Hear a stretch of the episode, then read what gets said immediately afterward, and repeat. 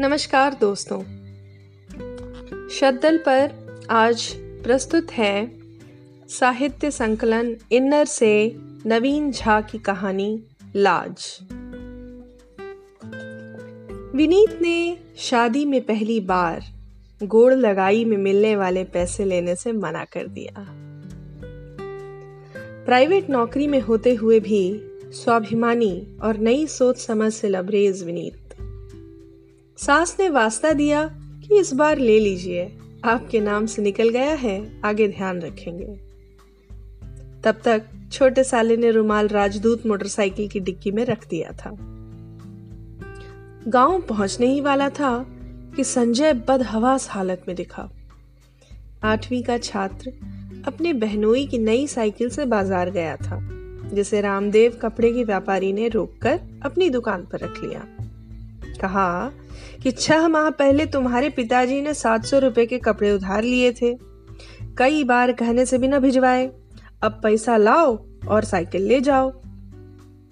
गाँव में रहते हुए कुछ दिन विनीत ने संजय को पढ़ाया था। संजय ने बहनोई की साइकिल के कारण होने वाली बेजती ये सारी घटना विनीत को बताई। विनीत ने जेब में हाथ डाला तो चार सौ अस्सी रुपए थे। एक बार सोचा कि चलकर रामदेव से बात करूँ। रामदेव व्यापारी पढ़ता तो साथ में ही था, लेकिन अगर उसके पिता दुकान पे हुए तो? फिर ख्याल आया कि अरे, डिक्की में तो रुमाल है। खोलकर देखा तो दो सौ इक्यावन रुपए थे। चलो, आज लाज बची। संजय ने धन्यवाद दिया और लाज बचने की दुहाई दी। बीस वर्षों के उपरांत, विनीत शहर की नौकरी से स्वेच्छापूर्वक सेवानिवृत्त लेकर के गाँव आ गया। मिले पैसों से बेटी की शादी की और बचे पैसे को पोस्ट ऑफ़िस में मंथली स्कीम में लगाकर जीवन यापन करने लगा। एक भैंस भी थी। उससे भी कुछ आमद हो जाती थी। बहुत खुशहाल नहीं था, पर तंगहाली भी नहीं थी। पता चला कि शहर में रहने वाली भतीजी रचना शादी के बाद पहली बार पति के साथ गाँव आ रही है। विनीत ने पत्नी से पूछा कि कुछ पैसे हैं क्या? बेटी और दामाद पहली बार आ रहे हैं। कपड़ा और साड़ी तो देना ही पड़ेगा। पत्नी ने उत्तर दिया, साड़ी तो घर में मिल जाएगी, पर जमाई बाबू के लिए कपड़े तो खरीदने पड़ेंगे। रचना बता रही थी कि आप जैसी ही कदकाठी है, रेडीमेड किसी ब्रांड का ही लेना पड़ेगा। वही चलता है आजकल। कुछ पैसे थे तो पिछले माह बेटी को दे दिए।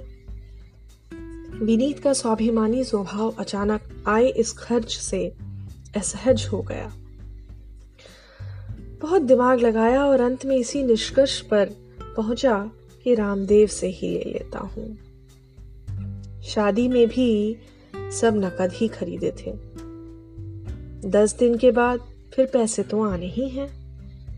ज़्यादा दिक्कत हो तो ग्रामीण बैंक का आगे की तारीख का चेक ले लेंगे। उहापोह में गाँव के चौक पर पहुँच ही रहा था विनीत कि बड़ी कार आती दिखी। गाँव की पगडंडी पर बड़ी कार आ जाए तो पैदल चलते हुए सिमटना पड़ता है। अचानक गाड़ी वहीं रुकी। अरे, ये क्या? संजय, इतने सालों बाद। प्रणाम करके बोला, भैया, आप ही के घर आ रहा हूँ। तुम अमेरिका से कब आए? इतने साल बाद अचानक? संजय ने जवाब दिया, कई बार आना हुआ, पर पटना से ही पिताजी से मिलकर चला जाता था। कभी गाँव आया भी तो आप शहर में। विनीत बोले, चलो तुम घर पहुंचो, मैं कुछ मिठाई लेकर आता हूँ। नहीं भैया, आप गाड़ी में बैठिए। मैं तो घर का दूध पीऊँगा। वैसे भी अमेरिका से डायबिटीज़ लाया हूँ साथ में। कहते हुए संजय ने हाथ पकड़कर गाड़ी में बिठा लिया। संजय, भाभी के लिए सिल्क की साड़ी, विनीत के लिए कीमती कपड़े और जाते वक्त इक्कीस सौ रुपए विनीत के हाथों में जबरन रख गया। स्वाभिमानी विनीत को अच्छा नहीं लगा था। कपड़े तो ठीक हैं, छोटे भाई का नेह है, पर पैसे? संजय आँखों में आँसू लिए बोला था, इस बार पैसे रख लीजिए, आगे से नहीं दूँगा। ये वही पैसे हैं, जिनसे आपने कभी मेरी लाज रख ली थी। आज भगवान ने फिर किसी की राज रख ली। है ना? तो कैसी लगी आपको ये कहानी, नवीन झा रचित, इन्नर में प्रकाशित, इन्नर साहित्य संकलन है, संपादन किया है विभूति भूषण झा जी ने।